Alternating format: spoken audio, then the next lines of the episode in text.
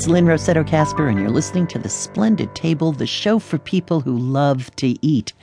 Our program is produced by American Public Media and supported by Just Bare Chicken.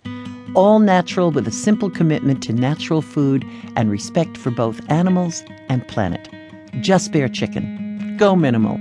You can learn more at justbarechicken.com.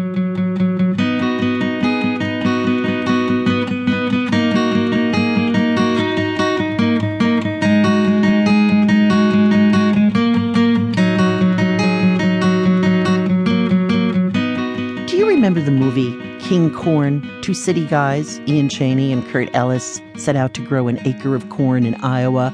It's their hands on approach to learning about farming and corn in today's economy. Well, they're into a new project, and Ian is on the phone from New York City. Ian, good to have you with us. Now, rumor has it that you are driving around with a pickup truck full of dirt. What in heaven's name is going on?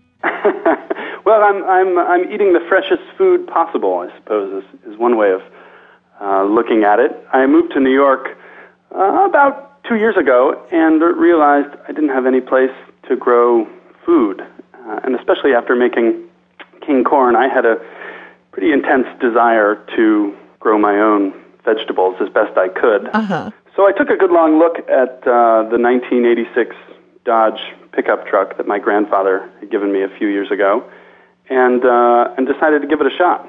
So, so wait a minute. You're you really are growing stuff in the back of the truck, right? Oh yeah, yeah. It's a it's a it's a fully functioning backyard garden. It just happens to be uh, in the back of my pickup truck, which I drive around in New York. I, I'm picturing you going out on a date, you know, and turning to your date and saying, "Would you care for a sprig of arugula?"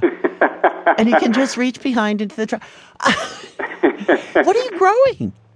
Well, um, Curt and I uh, have a number of things planted back there. Uh, we actually built a little greenhouse on the back of it in January to see if we could get an early jump on the growing season.